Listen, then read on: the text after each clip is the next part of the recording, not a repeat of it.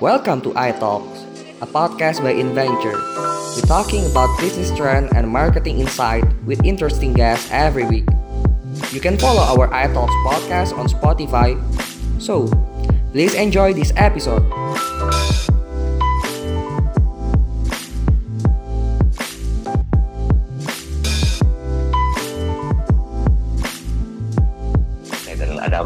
Terus bersama dengan Anda selama satu jam. Kita akan bicara tentang sebuah fenomena yang beberapa hari ini itu betul-betul membuat kita tuh berpikir, kok bisa gitu ya, kekuatan sebuah fans itu menjadi keuntungan tersendiri, bahkan meningkatkan profit atau revenue dari sebuah perusahaan dan juga bisnis serta usaha. Nah, pagi hari ini kita akan bicara tentang satu hal yang terjadi beberapa waktu yang lalu. Mungkin ada di antara dua narasumber saya juga ikutan antri untuk mendapatkan spesial mealnya. Karena uh, BTS mengeluarkan satu produk terbaru yang berkolaborasi bersama dengan McD, sehingga itu menimbulkan kerumunan.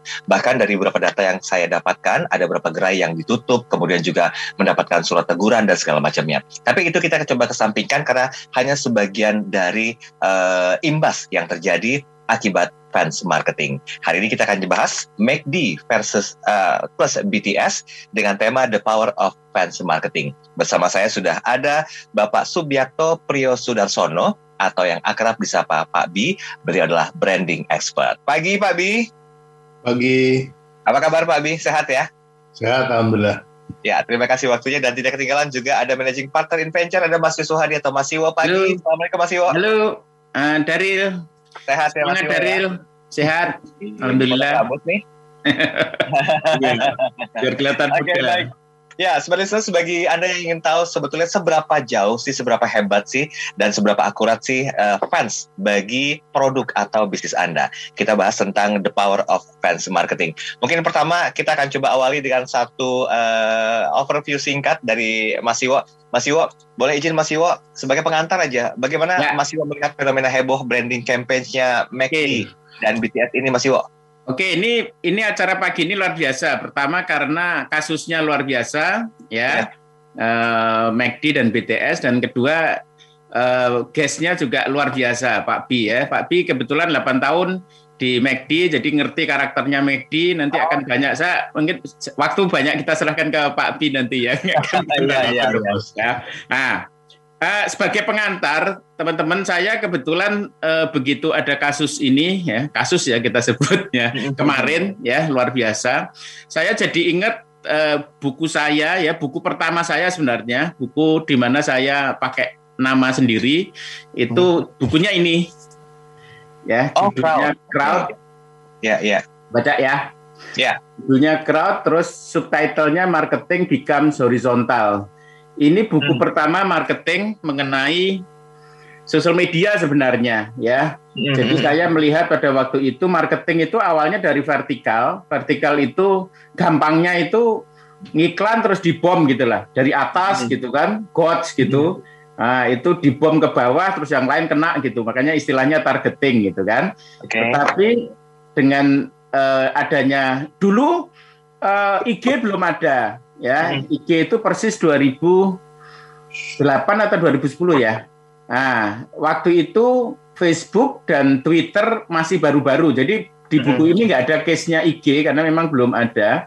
Itu hanya Facebook sama Twitter waktu itu ya. Nah, jadi eh, saya bilang bahwa marketing itu bergeser dari vertikal ke horizontal. Horizontal itu artinya menggunakan kekuatan peers, ya, Hmm. menggunakan kekuatan eh, massa atau atau customer. Makanya Hmm. ini subtitlenya ini kalau dibaca itu adalah your customer is your salesman gitu ya. Jadi menggunakan kekuatan peers.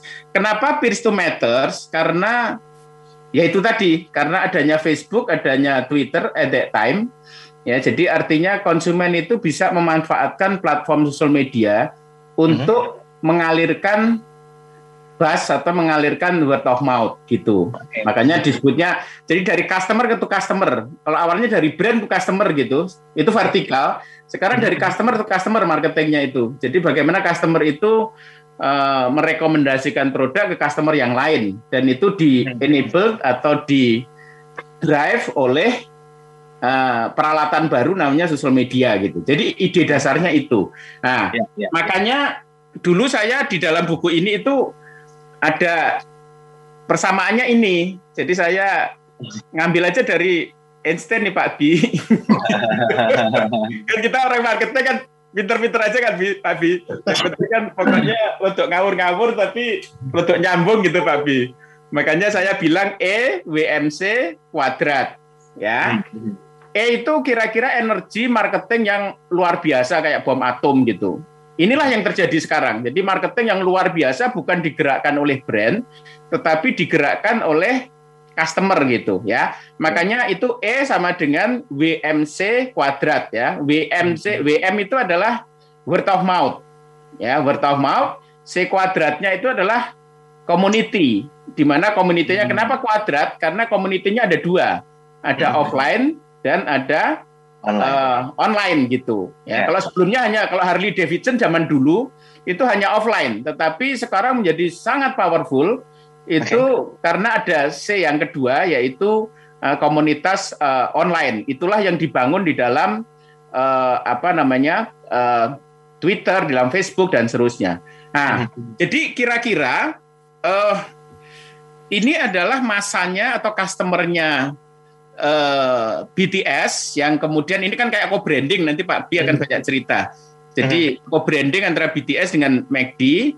Nah, kemudian masa BTS yang sangat uh, powerful, sangat fanatik ini kemudian jadi karena udah kawin, jadi ya hmm. produknya berdua kan jadinya, maka produk ya, itu ya. kemudian di apa ya mereka itu fans itu menjadi kayak evangelis gitu ya, jadi kayak hmm. apa ya, kayak advocator gitu.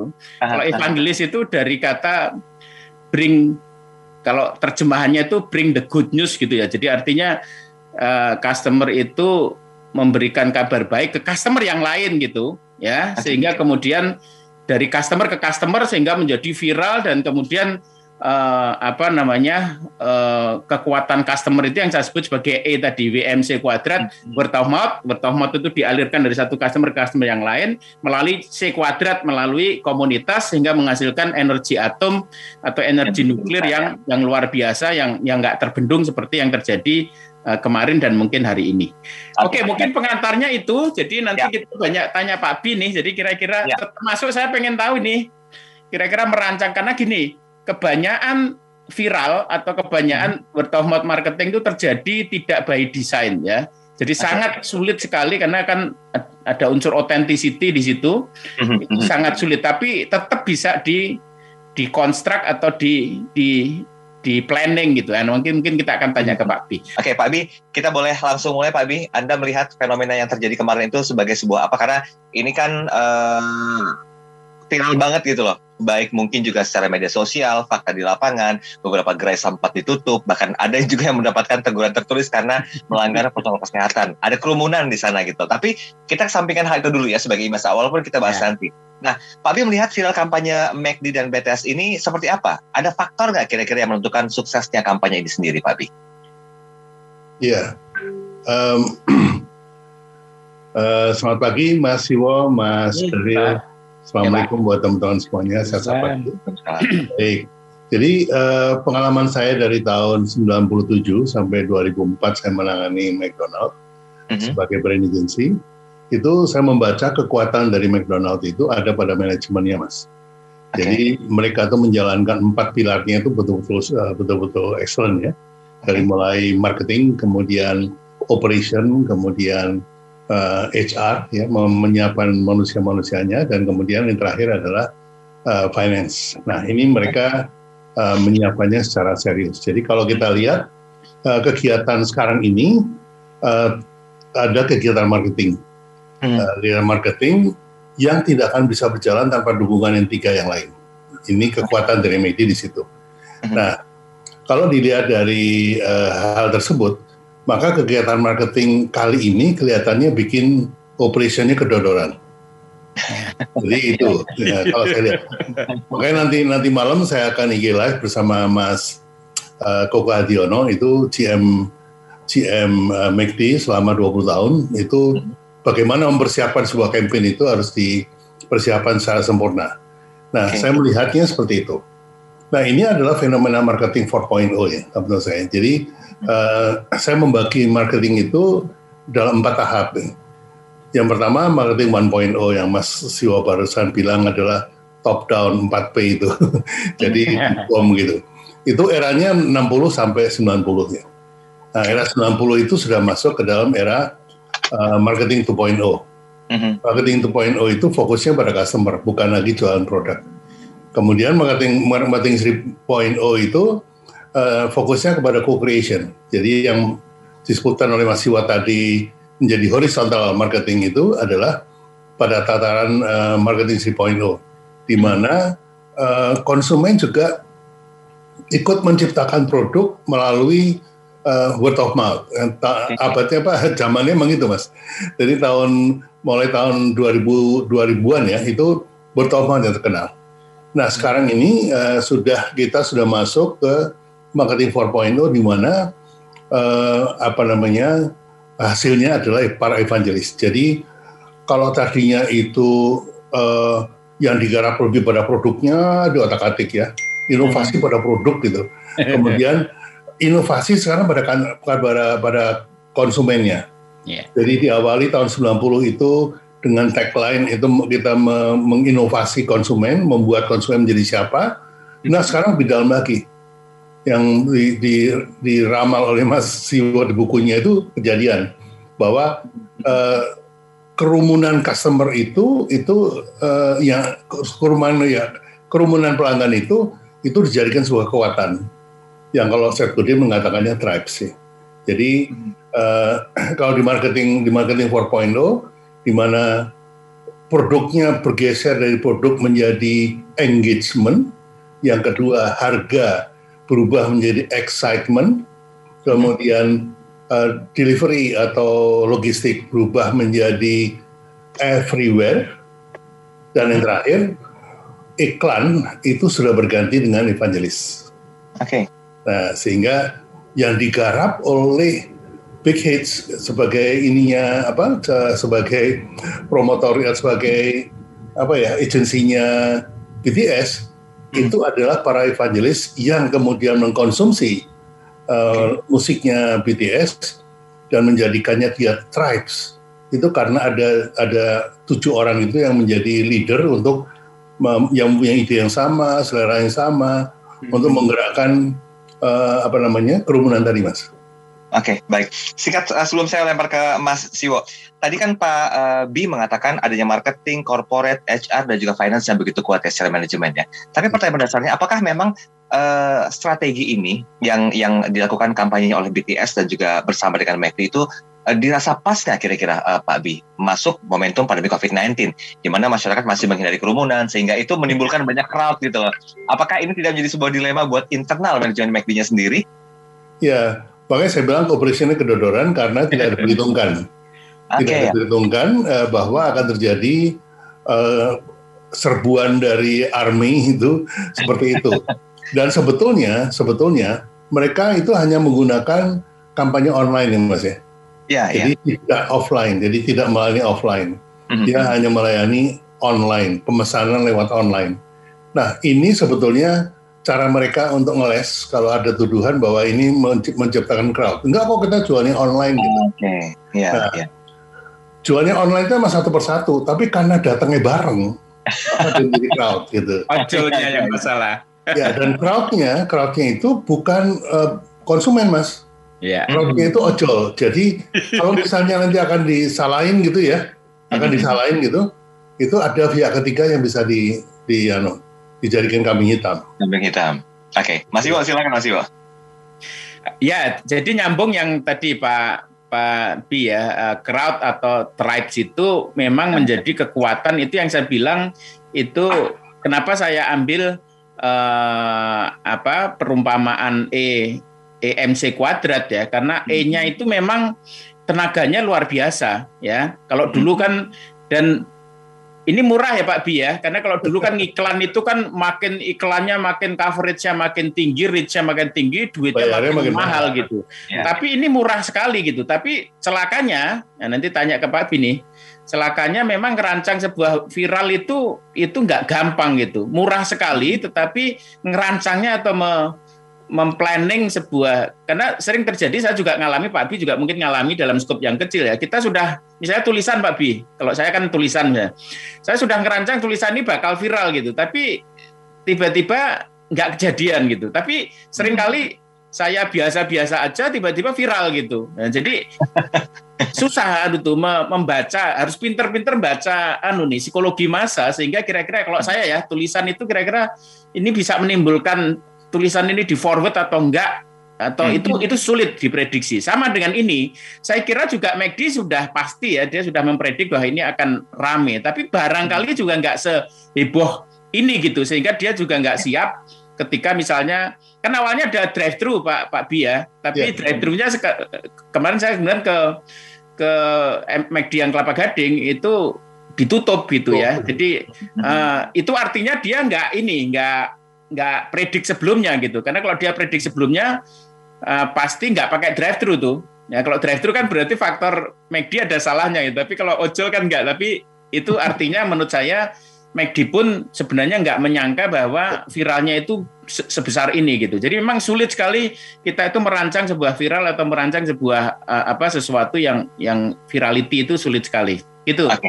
Ya, uh, Pak Bi, ini ada dua kekuatan sebetulnya yang kalau kalau dicermati lebih uh, dalam lagi, memang sebetulnya bisa berpengaruh ya. Tapi karena sudah timbulnya simbiosis sehingga menimbulkan uh, animo yang sangat besar buat para pecinta BTS-nya juga, juga untuk para uh, McD lovers sendiri. Nah, yang saya, saya saya tanyakan, apakah memang butuh satu kekuatan atau dua kekuatan untuk bisa menggabungkan, menghasilkan sebuah fenomena viral seperti ini? Dengan harapan profit revenue sebuah bisnis itu bisa bisa uh, terdongkrak dalam satu atau dua hari misalnya, Pak Bi. Ya, uh, sebenarnya ini adalah McD mengguna, uh, memanfaatkan BTS atau ARMY. ya, itu, memanfaatkan itu, ya. ya. Memanfaatkan ya. arminya itu. Arminya. Nah, karena apa? Karena para evangelis ini pasti akan nyebarin berita. Nah itu yang pertama. Kondisi yang kedua adalah McD di dunia digital tidak sekuat evangelisnya ya. BTS. Ya. BTS betul betul. Kalau mungkin dalam real dunia nyatanya mungkin lebih besar, ya, lebih besar. Mm-hmm. Di 120 negara ada 23 ribu lebih gerai gitu ya, dan mm-hmm. kemudian setiap hari itu 68 juta transaksi. Okay. Itu menunjukkan bahwa McD memang punya kekuatan real dalam arti kata mm-hmm. uh, apa namanya offline ya. Nah, yeah, yeah itu disadari banget sama UNESCO karena ini ini kan sebetulnya program program global mas ya. Jadi ya, ya. ini adalah kita kampanye yang kedua setelah Amerika sukses baru dilepas di Indonesia karena hmm. Indonesia ini BTS-nya paling besar, eh, sorry, arminya paling besar dibanding yang lain untuk hmm. South, uh, untuk uh, ASEAN ya. Nah, jadi jelas bahwa ini McD memanfaatkan uh, kekuatan army yang hmm. ada di digital. Yang tidak dikira, yang tidak diperkirakan oleh McD adalah fenomenal ini sebesar ini itu aja. Ya, oke. Okay. Ya. Baik, hari ini kita masih bicara tentang sebuah kejadian yang sangat luar biasa, di mana uh, banyak sekali gerai yang ditutup sementara satu kali 24 jam, bahkan juga mendapatkan teguran tertulis karena imbasnya selama pandemi COVID-19 inilah menciptakan kerumunan. Tadi Pak Abis sudah menjelaskan secara detail. Sebetulnya yang menimbulkan kerumunan ini adalah uh, para ojol itu sendiri gitu yang mereka uh, mungkin berdasarkan pemasaran online berebut segala macamnya bahkan mungkin juga fakta yang ada di lapangan ketika anda melihat di uh, tayangan TV uh, ya nggak bisa disalahin dong mas. Ini kan ada promo. Siapa yang nggak tergiur dengan promo? Jadi customer kami juga memanfaatkan hal ini. Nah itulah uh, statementnya. Nah tapi uh, kita kesampingkan dulu hal itu Pak Bi. Saya mau melihat kan Pak Bi sendiri kan sudah Eh, bergabung menangani kampanye McD sejak lama. Bahkan saya yakin kalau bicara masalah uh, viralitas yang dirancang rapi itu sudah uh, dalam bahasa itu sudah ngelotok banget ya Pak Bi ya. Tapi boleh nggak dikasih gambaran nih Pak Bi? Sebenarnya gimana sih merancang kampanye branding yang yang bisa menciptakan viral? Karena banyak viral-viral juga yang negatif tapi viral juga. Nah ini positif tapi viral juga. Nah secara esensi uh, sehatnya tuh bagaimana merancangnya Pak Bi? Oke, yang pertama orang branding itu fokusnya bukan pada jumlah manusia. Oke. Okay. Fokusnya adalah berapa jumlah merek yang ada di kepala manusia. Mm-hmm. Jadi setiap manusia itu punya kemampuan mengingat tujuh merek yeah. dari satu kategori. Itu mm-hmm. namanya evoklis. Nah, bagaimana kita mengelola itu supaya menjadi top of mind? Salah satu caranya dengan cara viral tadi. Nah, uh, viral itu seperti anda katakan tadi, berita baik viral, berita hmm. buruk juga viral. Yes. Mengapa viral? Karena itu trigger, yang di trigger itu emosinya, mas. Jadi ah. emosi itu ada empat yang bisa membuat viral. Hmm. Nah, saya nggak mau buka di sini, biar penasaran gitu ya. ya nah, ya. salah satunya, salah satunya, salah satunya adalah um, apa namanya uh, rasa marah ya. Uh. Senang, sedih. Tadi kan anda bilang viral karena senang, viral karena sedih ya, sedih karena berita buruk lah ya. Kemudian juga uh, viral karena marah gitu ya. Orang marah tuh bisa viral. Konsumen marah itu viral. Kemudian uh, apa namanya yang terakhir itu uh, penasaran, nih, penasaran. Nah, okay. Kalau kita memainkan empat itu, kita nggak perlu lihat jumlah manusia yang akan penasaran. Anda trigger satu saja, nanti dia akan semuanya akan akan akan apa namanya akan masuk gitu. Jadi kalau hmm. Mas Iwo mau bikin mem memprediksi ini saya punya tulisan akan viral apa enggak, hmm. Anda pakai empat itu aja mas. Dan itu ada di headline aja. Jadi yeah. headline-nya itu bikin marah, eh bikin happy, mm-hmm. bikin sedih, bikin marah atau bikin penasaran itu aja. Mm-hmm. Jadi penas apa ada yang bilang penasaran adalah pemasaran. Jadi ini. Nah, cuma ini uh, sekarang ini di era marketing 4.0 ini produknya bukan lagi produk tapi engagement, Mas. Bagaimana ah. Anda menggunakan uh, sedih tadi, tapi sedih, sedih bersama, sedih hmm. berjamaah, senang berjamaah, penasaran berjamaah. Nah itu itu menjadi produknya nih sekarang. Jadi jangan jualan produk gitu. Tapi yang anda kelola itu uh, apa namanya sih ya, yang menggerakkan jamaah itu bergerak gitu. Nah, kalau kalau uh, BTS kenapa dipilih? uh, sebagai global campingnya uh, McD karena BTS memang uh, di, difokuskan kepada international market itu yang cowok-cowoknya ya kalau yang ceweknya itu si Blackpink kan ya, Blackpink itu untuk international market juga nah um, yang menarik adalah uh, army itu besar sekali mas mm-hmm. di luar di luar Korea itu besar sekali kalau di dalam Korea masih kalah sama EXO EXO ya hmm. uh, Exal itu di Korea dalam negeri besar sekali. Karena oleh karena itu BTS banyak kan menggunakan lagu-lagunya bahasa Inggris. Butter lah, jadi menggunakan bahasa karena fokusnya memang di luar di luar dari dari apa namanya dari uh, Korea. Oke, okay. baik Mas Iwo dan uh, Pak Bi, saya izin ke WhatsApp dulu ya, sebentar ya. Ini ada beberapa pertanyaan yang masuk. Uh, sebetulnya klarifikasi sih kita mengenal sosok saya nggak sebutkan namanya siapa D dan uh, artis U yang sekarang lagi kontroversial di TikTok. Yang ingin saya tanyakan, apakah memang seorang atau sosok itu berpengaruh, Pak Bi, terhadap viralitas sebuah kampanye, entah itu yang positif atau yang negatif? Karena saya yakin dengan dipicu satu hal tadi saja itu mampu memviralkan sebuah keadaan, apalagi di era digital seperti sekarang ini.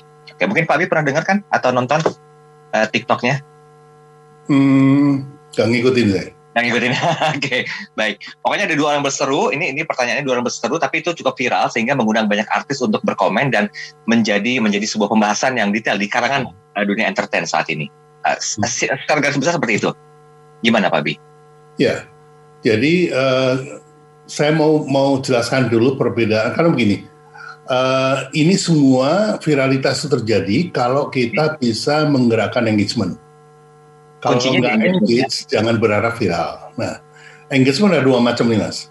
Mhm. engagement karena suka sama kontennya diviralkan uh, atau dibohongkan kalau istilahnya mas uh, Mas Iwo mm-hmm. di word of mouth kan itu mm-hmm. itu uh, adalah evangelis. Evangelis itu tidak harus jadi konsumen. Tapi uh. kalau brand advocate itu harus konsumen. Dia mm-hmm. harus merasakan pengalaman dengan produknya. Nah, advocate ini pembela, mas, para pembela. Hmm. Nah, kedua kelompok ini bisa membangun satu kerumunan yang disebut tribes. Asal hmm. syaratnya punya ide yang sama, punya uh, tujuan yang sama, dan hmm. punya pemimpin yang otorit otoritatif. Okay. Sehingga kalau anda tanya apakah uh, seorang tokoh bisa menggerakkan viral, pasti karena tokoh itu pasti punya punya tribes lah. Ya Hmm. jelek-jelek ini saya juga punya tribes. Mas Siwo juga punya tribes gitu. Fanatik tuh tribesnya Pak B nih. Fanatik fanatik nih. Ya. Jadi dan itu jangan dikira lahir dengan sendirinya mas, itu dirancang semuanya. Oh betul. Ah, Bangun Pak ya, dipupuk pelan-pelan sampai Ya. menjadi fanatik. Ya. Nah, kena- banyak orang nanya kenapa kok Pak Bi nggak nulis buku? Saya bilang buku biar Mas Siwo aja. Tapi nanti kalau tribe saya sudah mencapai eh, 100 ribu, nah baru saya nulis buku. Ah, Pemasarannya karena itu udah jualannya sudah kemptif ya Pak ya. Nggak perlu iklan jadinya. Kalau saya iklan di Smart FM lah. gitu ya. Tiga menit terakhir Mas Iwo, silakan menambahkan. Ya, jadi eh, sosok itu menjadi penting sekali ya. Makanya di dalam setiap tribes itu mesti harus ada quote and quote ada nabinya gitu ya. Jadi Nah. dia selalu begitu. Kalau dalam Apple contohnya Steve Jobs itu sebagai kayak anunya ya eh, apa simbolisasi dari orang yang jadi jadi role lah, jadi role model di mana eh, same goal, same interest ya, same purpose itu itu diikat gitu. Memang betul sebuah tribes itu muncul kalau ada ada goal yang sama, ada uh, interest yang sama, ya, ada aspirasi yang sama. Sejauh itu nggak ada, maka maka nggak akan terbentuk. Dan si apa namanya sosok ini, ya, sosok ini itu adalah uh, menjadi pengikat dari uh, menjadi pengikat dan menjadi trigger. Kalau word of mouth itu menjadi trigger gitu dari Ya, uh, kalau dalam konteks BTS itu ya ya anggota bandnya itu yang menjadi menjadi pengikat dari dari same goal, same purpose, same interest itu. Itulah yang kemudian menjadi powerful ya. Jadi selalu biasanya ada ada sosoknya di situ sebagai simbolisasi karena kalau nggak ada simbolisasinya itu biasanya kurang rekatnya itu kurang gitu. Oke. Gitu. Ya, sebelum break Pak Bi, saya mau menanyakan satu hal ini mungkin pertanyaan klasik yang yang eh, sempat juga ditanyakan.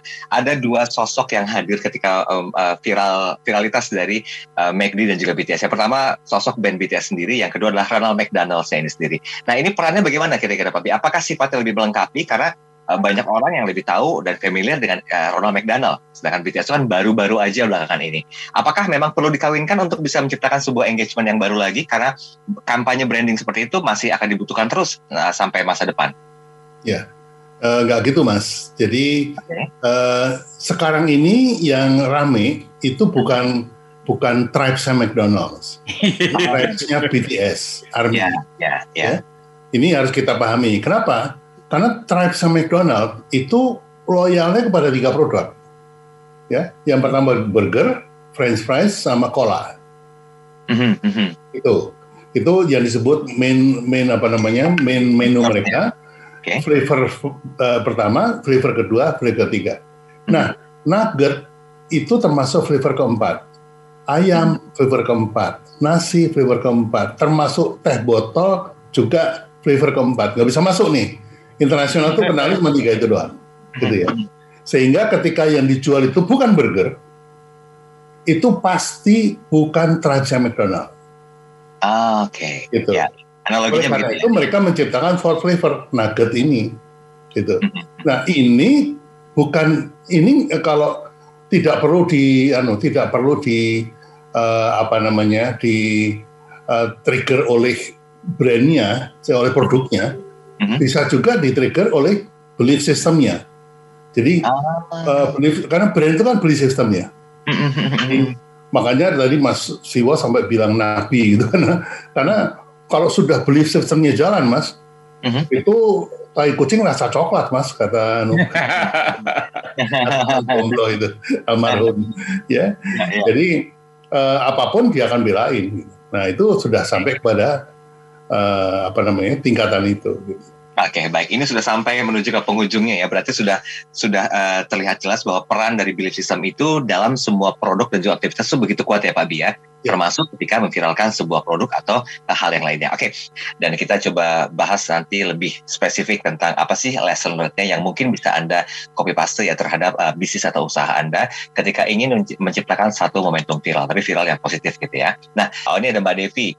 Mbak Devi mengatakan begini, saya mau nanya, bagaimana cara menciptakan tribe yang sangat cinta dan memburu barang-barang idola atau brand yang cinta? Terima kasih. Mungkin eh, Mas Yo dan juga Pak Abi bisa mengomentari pertanyaan Mbak Devi. Abi aja. Pak Abi, silakan Pak Abi. okay. uh, menciptakan tribes itu dengan engagement. Ya. Engagement itu uh, jadi jadikanlah uh, konsumen anda itu pacar anda. Okay. Yang kalau dia uh, kalau kita ngomong itu harus menyenangkan dia. Kalau mm -hmm. dia dia mengeluh itu harus kita tanggapin. Mm -hmm. Kalau uh, uh, dia punya kesukaan harus kita kasih. Ya, okay. itu adalah uh, cara untuk menciptakan tribes. Jadi ciptakanlah engagement. Buatlah mereka itu merasa dekat sama kita. Oke. Okay. Bahwa kita kenal secara personal. Itu penting banget. Oleh mm -hmm. karena itu Mas Iwo saya itu kalau kalau bikin konten terus di komen pasti saya jawab komennya karena itu cara yang paling simpel untuk menciptakan engagement. Ya. Yeah. Oke okay, oke, okay. membangun engagement ya. Ya. Kemudian uh, Pak Petrus Suganda terima kasih pagi juga. Uh, di, uh, Pak Dika Ricardo, apakah strategi marketing dari McDonald sama BTS ini bisa dilakukan oleh UMKM dengan memanfaatkan influencer yang sedang naik daun, Pak Bi? Dan ada tips nggak agar UMKM dapat menciptakan hot market?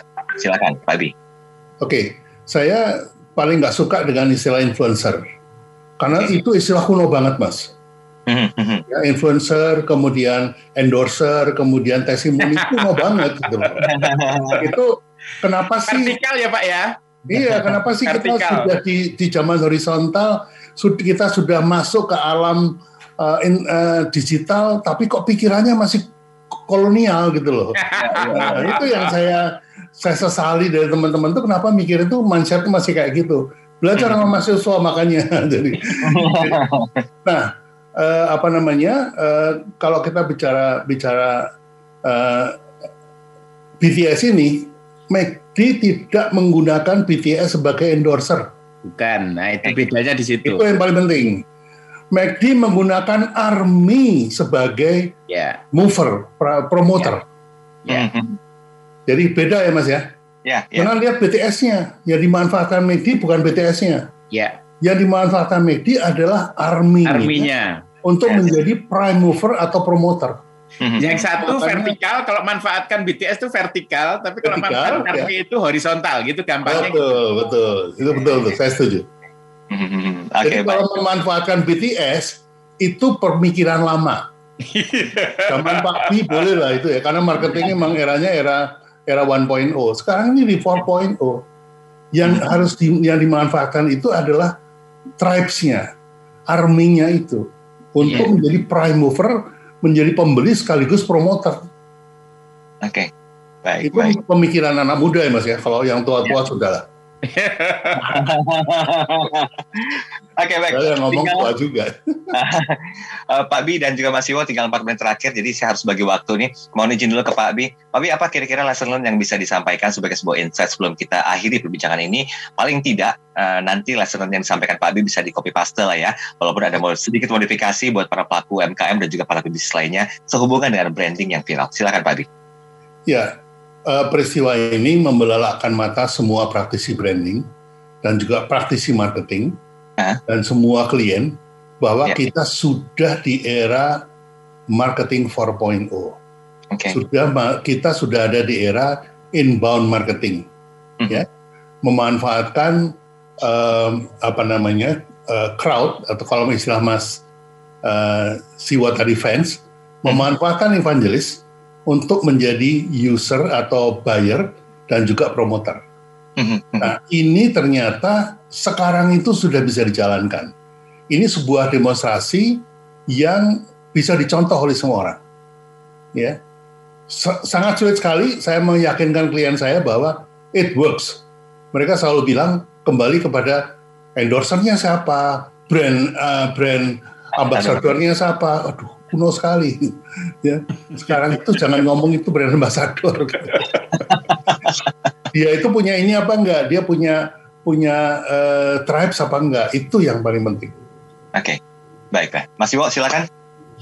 Oke, jadi saya terus terang ya dengan adanya peristiwa ini ya walaupun sebelumnya juga ada ya, tapi saya karena ini heboh banget, saya jadi teringat apa prediksi saya. Dulu buku, buku saya itu Pak Bi, dulu kurang begitu apa ya masih kalah sama hmm. marketing and finance gitu ya hmm. nah, karena ya pada waktu belum ngerti gitu Ya tadi Pak Bi bilang meyakinkan apa marketer untuk percaya pada horizontal itu nggak nggak nggak nggak ngeh gitu, nggak gampang gitu loh. Makanya sekali lagi teman-teman sekarang ini ya sekaligus uh, peristiwa McD ini mengingatkan kita bahwa marketing itu udah bergeser dari uh, ini saya ngomong tuh 2008 loh Pak Bi, ya hmm. artinya sudah uh, waktu itu belum ada IG ya, belum ada TikTok apalagi ya, jadi masih Facebook Twitter baru 2-3 tahun. Jadi tapi pada waktu itu ya saya coba-coba aja Pak ngeramal-ngeramal gitu. Eh ternyata benar sekarang.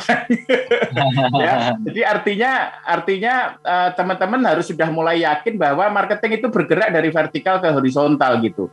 Ya, jadi cara-cara cara-cara vertikal itu akan kurang ya tetap oke okay, tapi biasanya saya sih bilangnya kayak nyandu Pak Bi.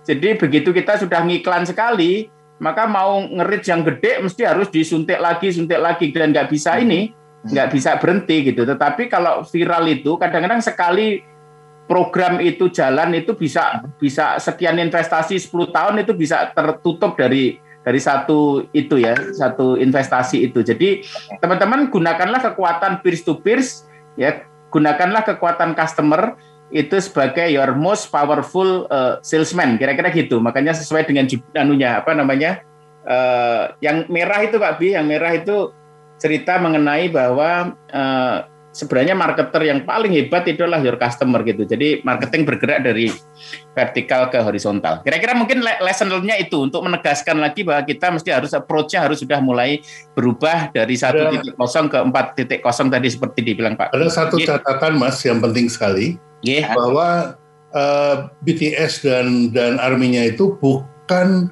mendadak mas, itu direncanakan jauh hari. Oh. Jadi pada waktu presiden pertama Korea begitu mereka merdeka tahun 64 sudah direncanakan ada tiga produk yang mereka akan akan um, menduniakan merebut posisi ke apa namanya pusat kreatif dunia kemudian herbal dan kemudian juga uh, makanan itu akan direbut pusatnya di negara Korea dan itu mereka menggunakan strategi Korean Waves.